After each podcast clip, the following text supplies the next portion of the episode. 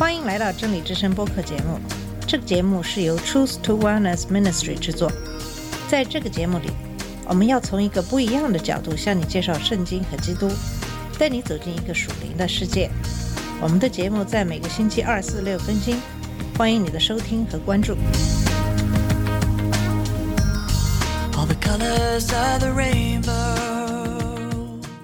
你好，我是马军。在上期的节目中，给大家分享的是约拿的神迹。当法利赛人要求耶稣给他们显神迹的时候，耶稣却说这个邪恶淫乱的时代没有神迹显给他们看。然后耶稣用了一个乌鬼返回的比喻告诫他们，因为他们接受的福音要比外邦人多，那么他们仍然拒绝耶稣。在审判的日子，他们所受的会比那些外邦人要多得多。这强调了拒绝福音的严重性。那么，这就是以上两期节目给大家分享的约拿的神迹的经文。那么，今天开始给大家分享马太福音的第十三章。今天的节目主要给大家做一个简单的介绍，就是为什么耶稣要在以后的教导中大量的使用比喻。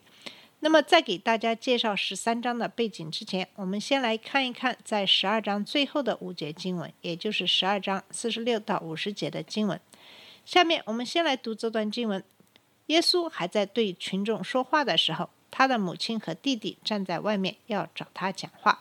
有人告诉耶稣：“你的母亲和弟弟站在外面，有话要跟你说。”他回答那人：“谁是我的母亲？谁是我的弟兄？”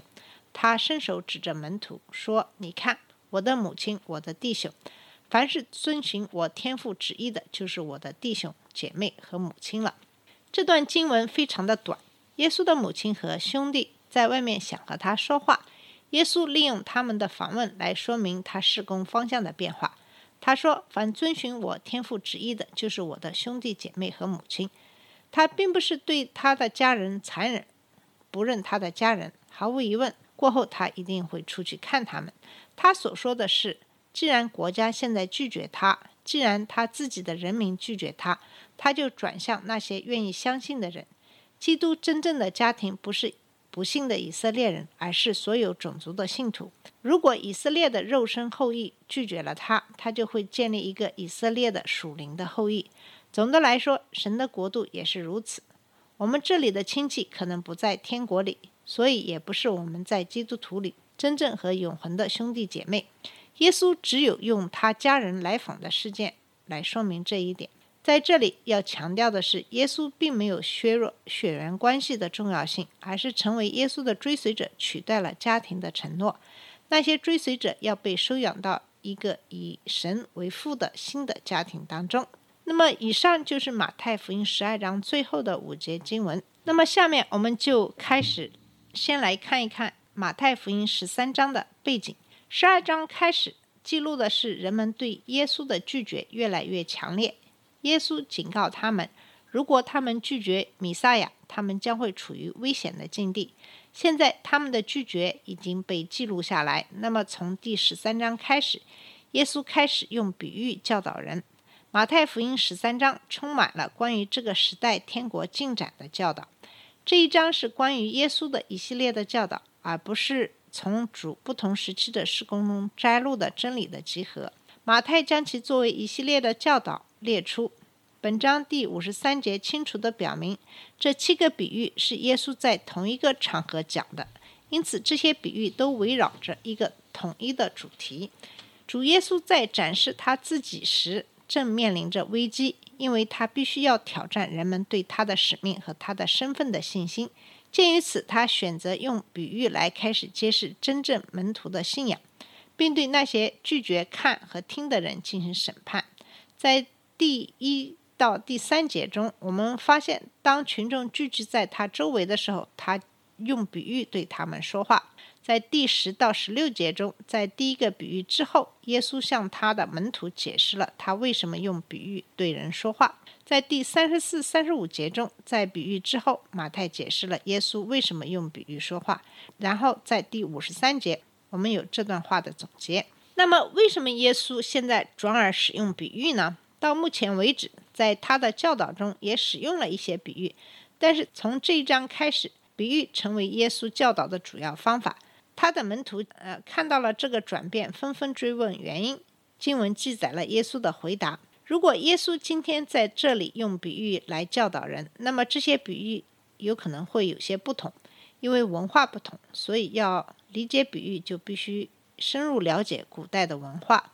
使用比喻的目的是通过比喻来启示，比喻的目的是在日常生活中传达真理。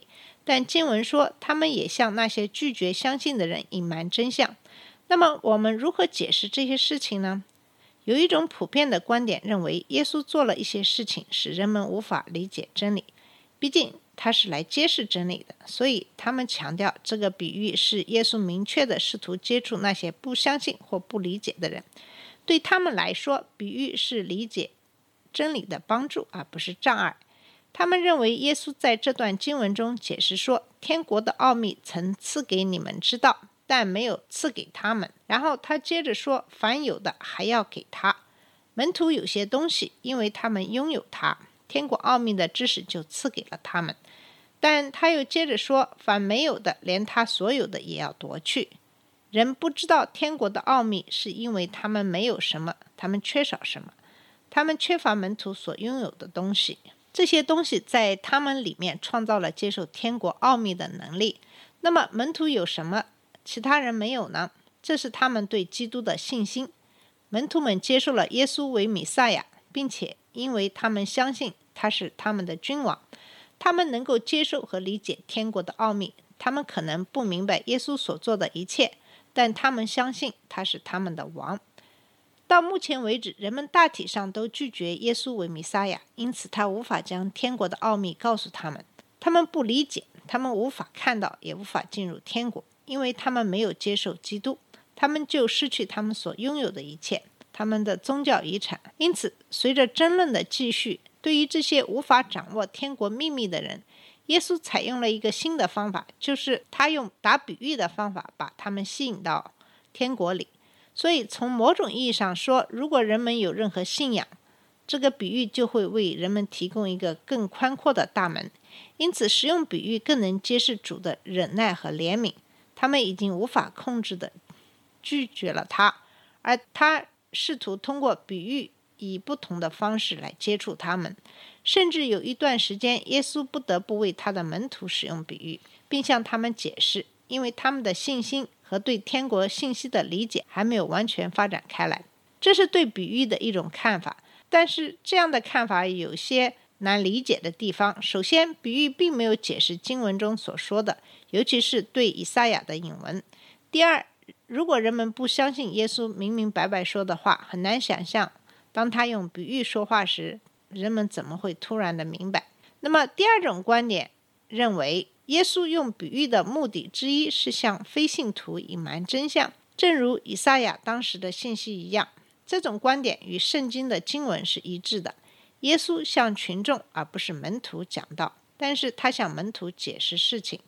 群众就是耶稣已经谴责的这一代人，在这里他们没有得到天国的秘密。马太记录了用比喻的两个理由，一个是给外人的，一个是给门徒的。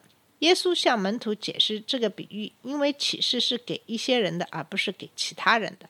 耶稣用比喻原因的解释不能改变，因为他对门徒的部分回答是：比喻的功能之一是隐藏真理，或者至少以隐藏的方式呈现它。在圣经的用法中，耶稣所指的奥秘是计划或法令，通常以含蓄的语言呈现，并让选民知道，他们通常指末世事件。向门徒启示的不是耶稣的位格或神的本质，而是天国在其荣耀显现之前进入历史。众所周知，神将通过超自然的显现和审判，将他荣耀的国度带入。但天国的奥秘却出乎所有人的意料。最终，强大的天国已经开始以隐秘的形式提前进入世界，在人体内暗中运作。所有的比喻都是关于天国的目前的形式。耶稣向门徒解释，但没有向期待戏剧性拯救的人群解释。即使是教导某些伦理真理的比喻，也必须根据天国的目前的形式来理解。马太表明，一方面正在发生的事情是预言和神的旨意的应验；另一方面是群众对不幸和属灵无知的严重的反叛。他们不幸的责任完全在于他们自己，因为凡人总要按照他们的选择行事。神预知他们会这样做，这一事实丝毫不会减轻他们的罪责。所以，比喻的使用适合这样的一个情况。耶稣使用比喻的唯一原因是隐瞒真相，所以比喻的使用适合这样的一个情形。但是说耶稣使用比喻的唯一原因是隐瞒真相，就有点过于简单，因为比喻是一种交流方式。如果这是他的唯一愿望，他所要做的就是完全停止教导。但是他带着使命来召唤人们进入天国，因此使用比喻是一种教导真理或宣讲王国的方式，而不是将他的珍珠放在猪面前。比喻会使那些已经对他刚硬的人变得刚硬，并启发他的门徒有关天国的事。比喻在信仰问题上挑战听众。寓言中不包含只有启蒙者或开悟者才能理解的深奥的真理，他们似乎很清楚。这些比喻以这样的方式提出了目前天国形势的要求。只有那些相信耶稣的人才能够理解神的计划中的新方向。毕竟，他正在宣布一种与他们预期不同的天国的形式。用比喻挑战听众，以信心来回应撒种的比喻，要求。听者看到天国正在缓慢发展的真理。如果是这样，就需要确定他们是怎样的土壤。对于那些像石头一样坚硬的人来说，这个比喻是一个审判的信息；对于那些愿意接受耶稣的话的人来说，他们的土壤会回应天国的种子或信息，就像在他之前的以赛亚一样。耶稣使用比喻来教导，会使那些自以为是的人灵性更加迟钝。因为他们不想悔改或改变，但是耶稣的教导也会在顺服神的旨意的人当中成功的结果子。以上就是我们想要跟大家介绍的，为什么从第十三章开始，耶稣开始用比喻来教导人。我们下次节目开始给你介绍马太福音第十三章的比喻。谢谢你的收听，我们下次节目再见。这里是真理之声播客节目。真理之声是 Truth to Wellness Ministry 旗下的一个节目，由 Truth to Wellness Ministry 制作和播出。如果你有什么想跟我们分享，请给我们发电子邮件，我们的邮箱地址是 truth to wellness at gmail dot com。你也可以直接去我们的网站 www dot truth to wellness dot com 浏览更多的信息。下次节目再见。